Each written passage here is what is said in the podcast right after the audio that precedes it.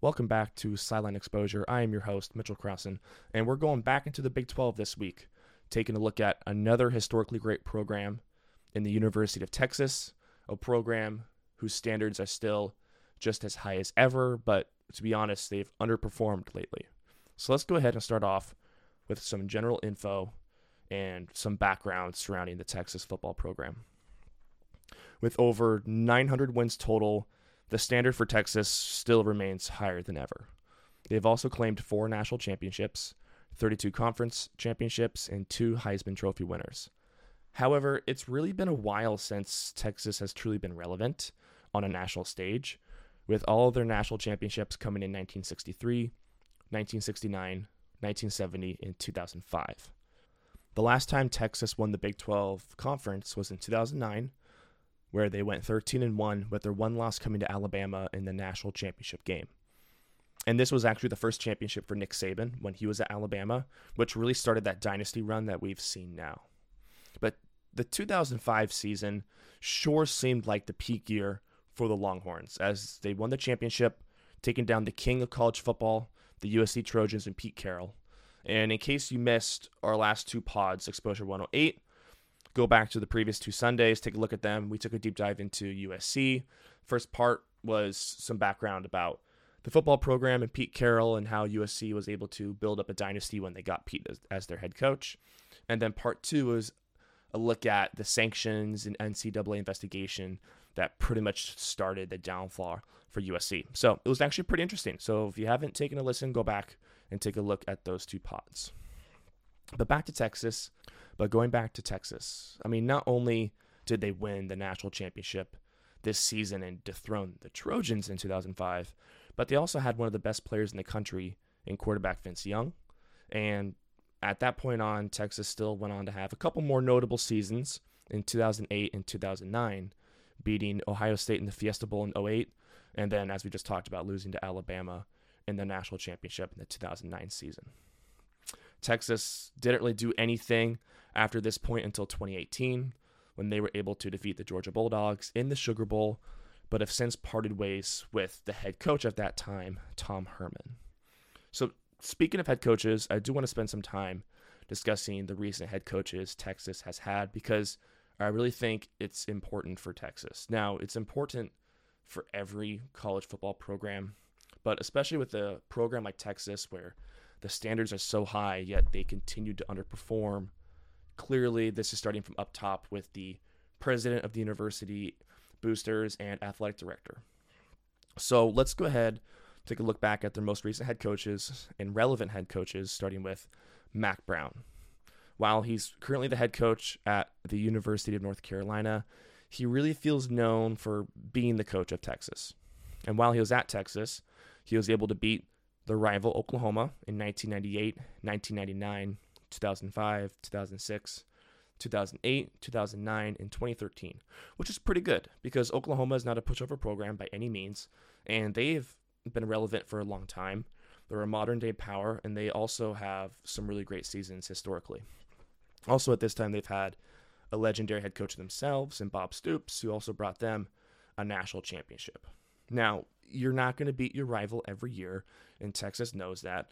But Mack Brown was able to get some solid wins against the rival Oklahoma, and really the Sooners are a powerful program. So I, don't think there was really any concern there for Mack Brown.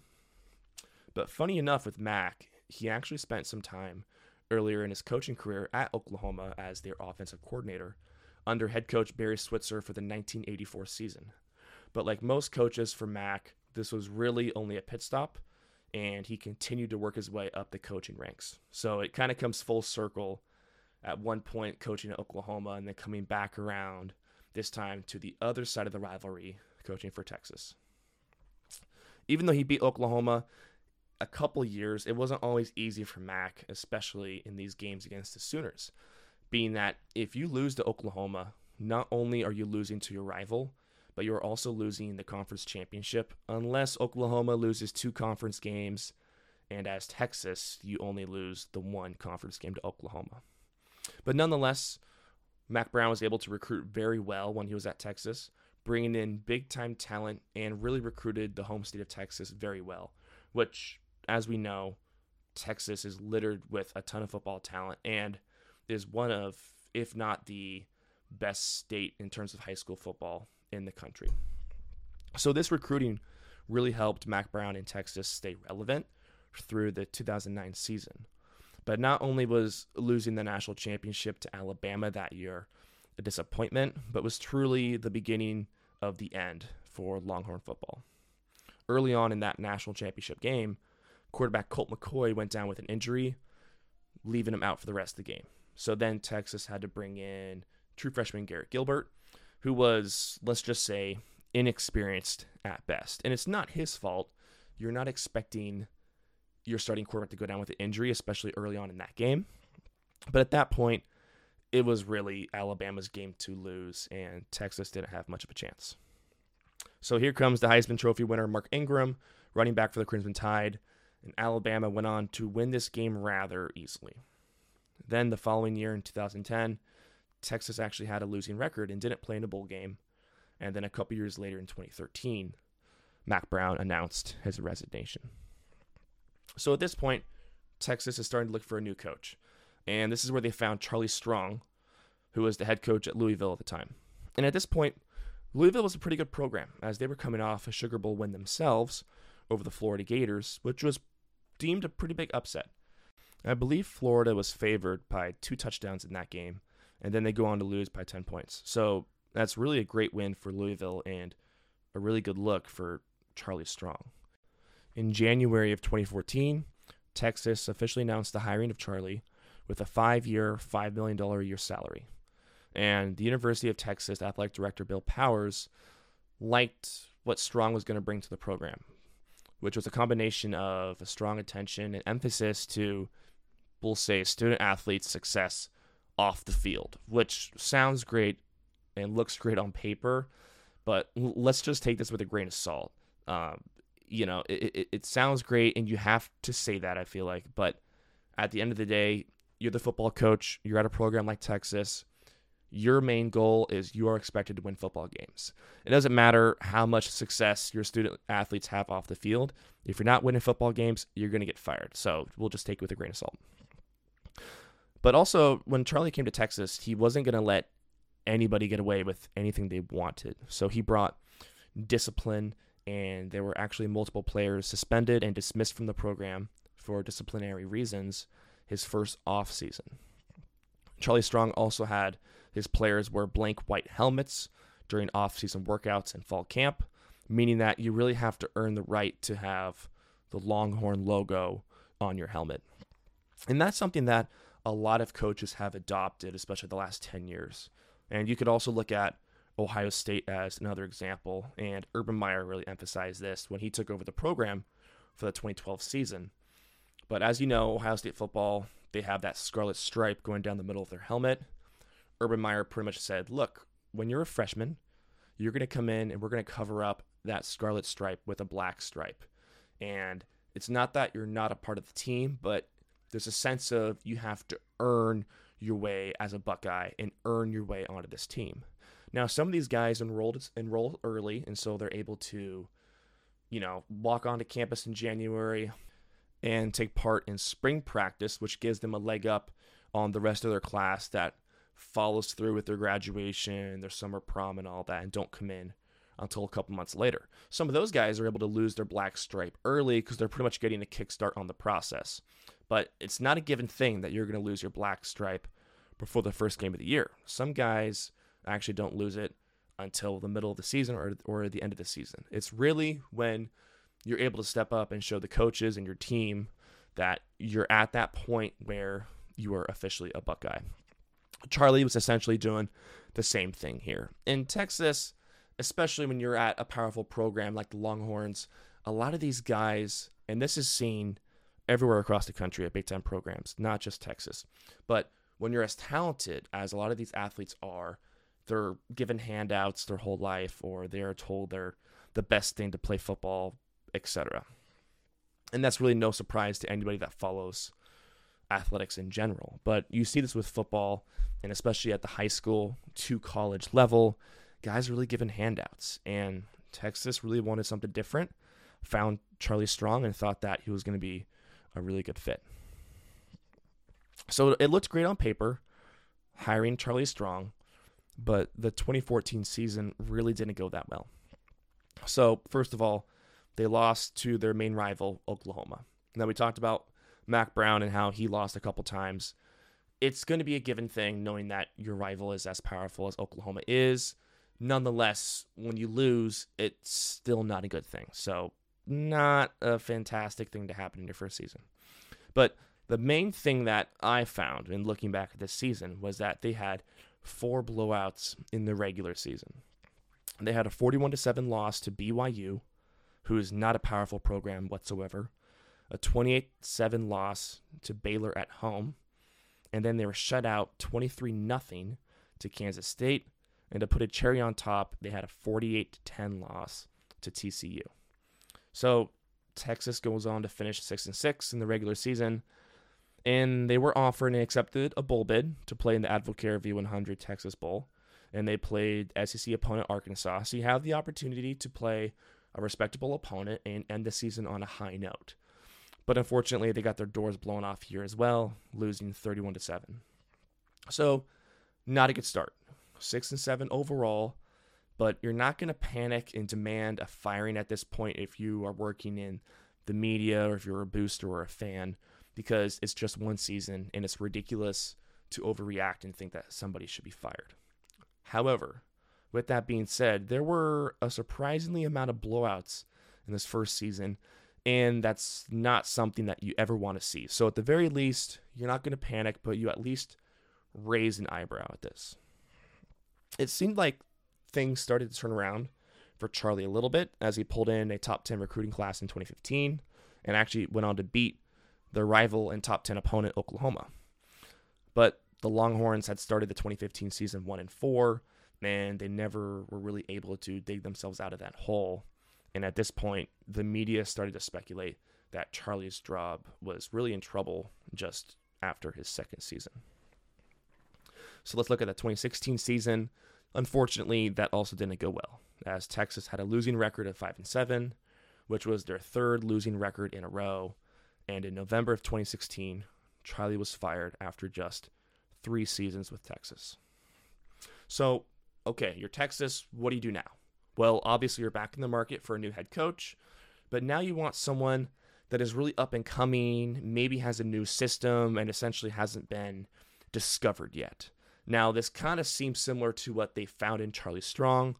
Clearly, that didn't work, but maybe you can find somebody that is offensive minded and has a new scheme or is bringing something new in terms of a scheme to your program.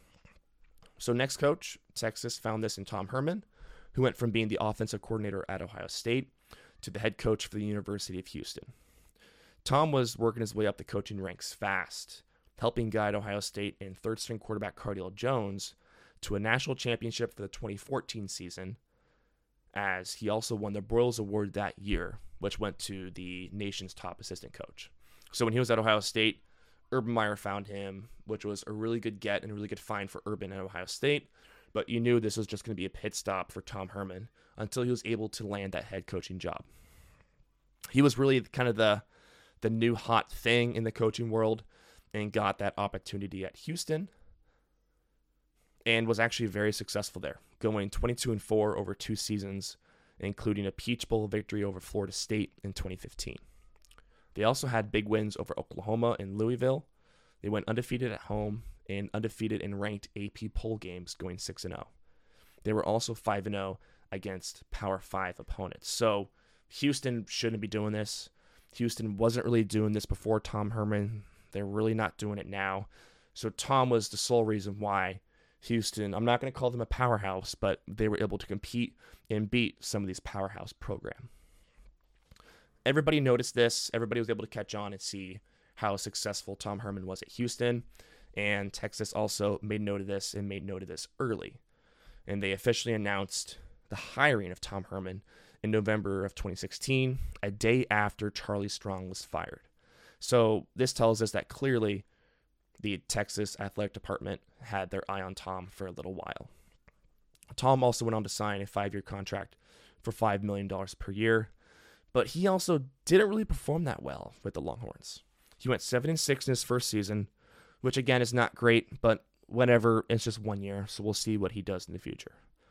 But then he went 9 and 3 the following year, including the win over Georgia in the Sugar Bowl, clinching a 10 win season for Texas. And let's not forget quarterback Sam Ehlinger's statement after that win, going on to say, Hey, Texas, we're back. Which is pretty funny in hindsight because they were, in fact, not back, going 7 and 5 the next season and 7 and 3 for the 2020 season. At Texas, this just isn't good enough, and Tom was let go in January of 2021. So this now brings us to present day with head coach Steve Sarkisian as being the new coach for the Longhorns. And I think it's important to dive into a little bit of a background around Steve because he's had a lot going on in the past five, six years. So let's back it up all the way to 2009 when he was hired on as the head coach for the Washington Huskies and stayed there as the head coach until 2013. He was then the head coach at USC from 2014 to 2015 before becoming an analyst at Alabama.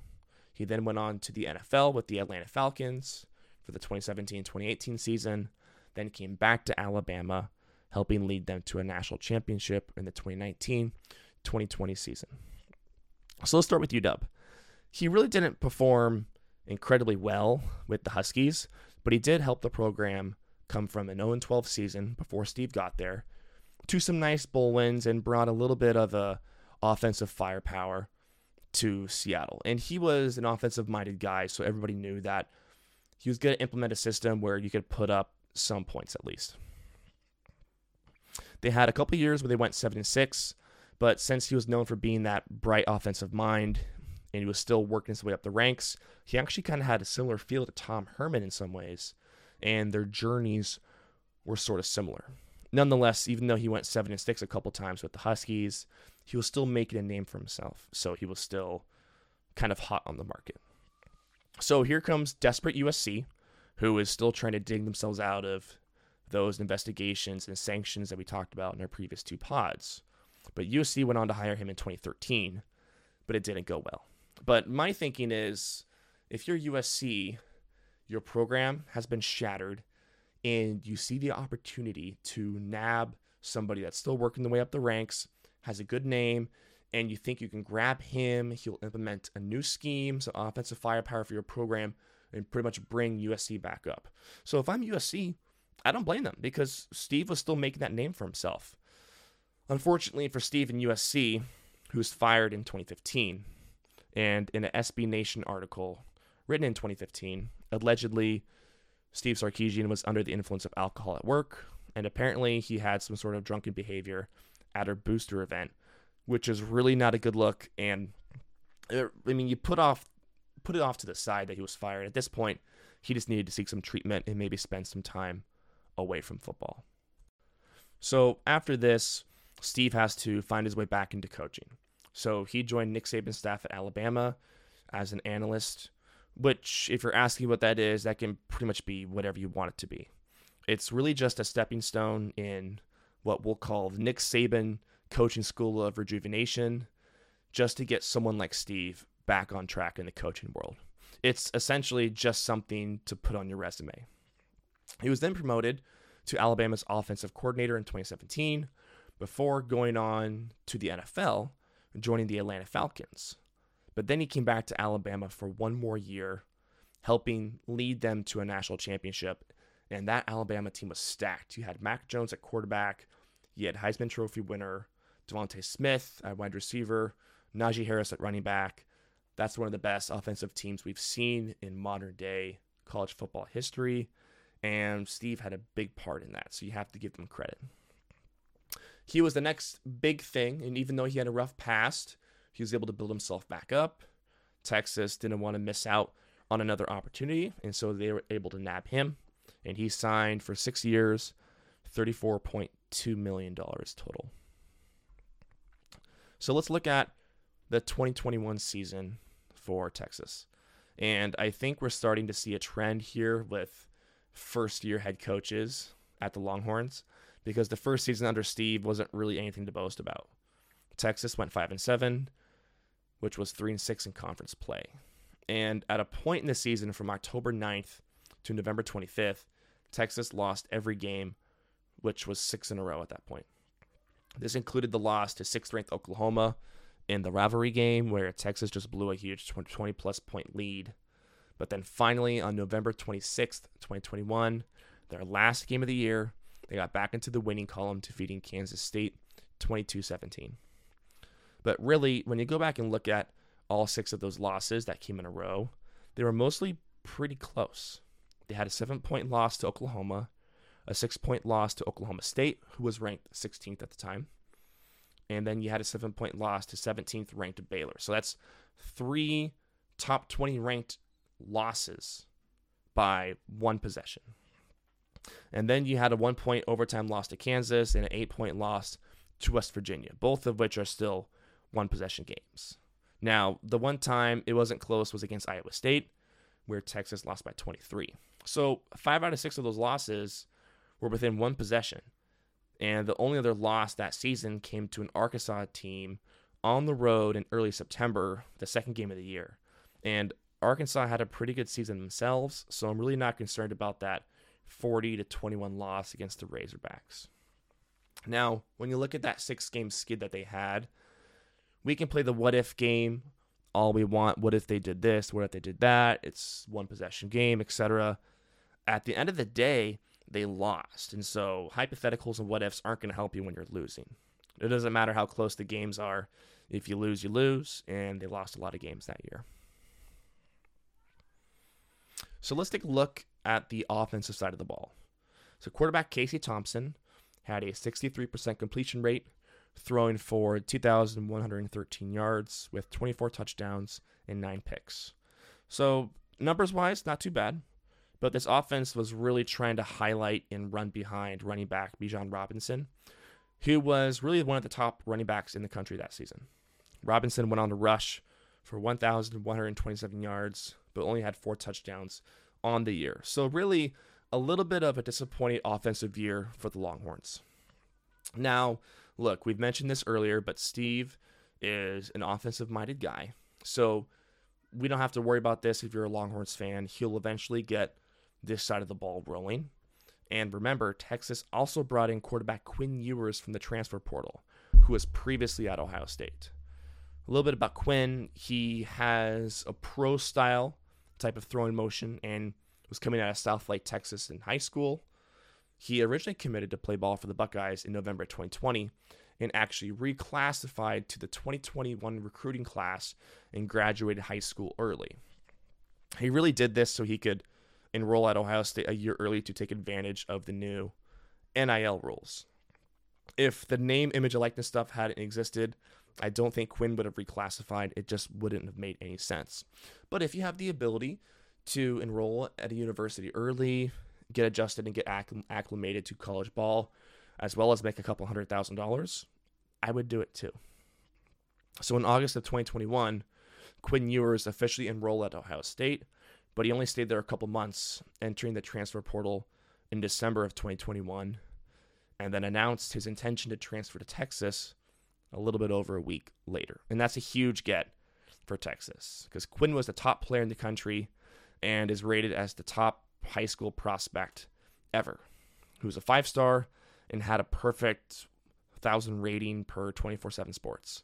So, numbers wise, you really can't get much better than this. And physically, he's 6'3, weighs over 200 pounds.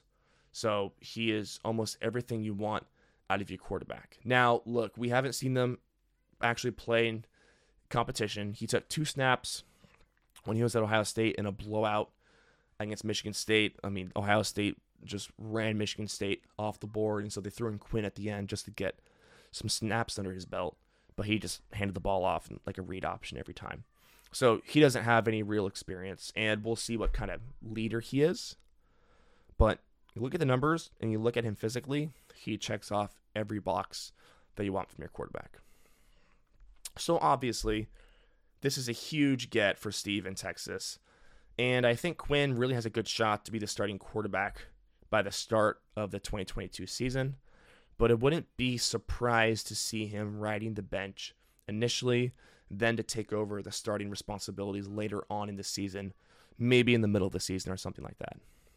If he's as good as he seems, he'll play at some point this year. Then he'll be the starter for the 2023 season before going pro and entering the 2024 NFL draft.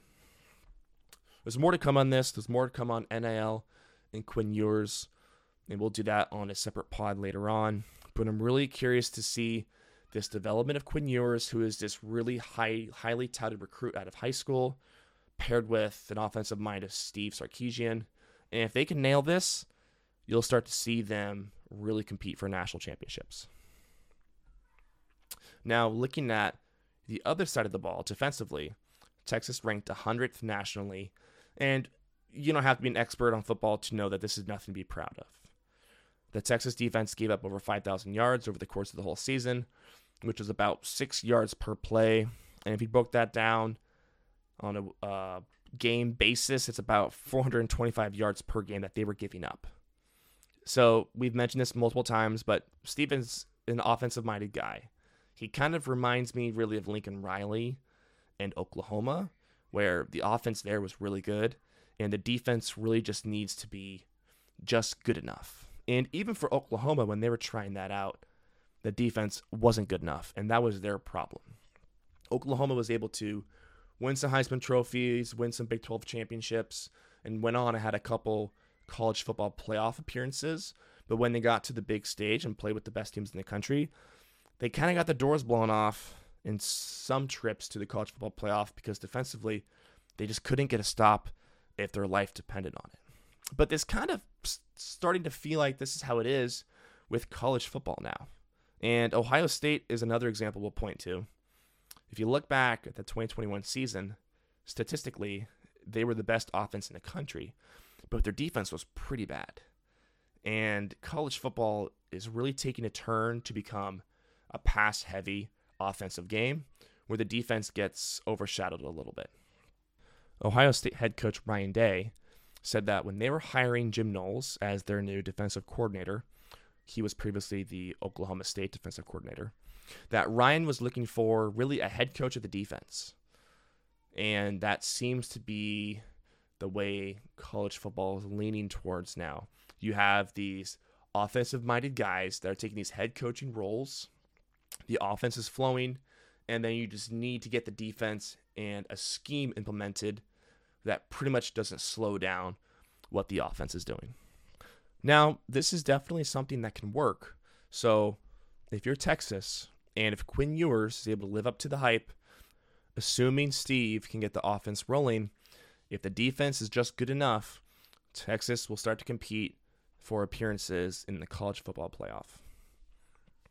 So, I want to move on to our last segment here, talking about recruiting and just future buzz around the program.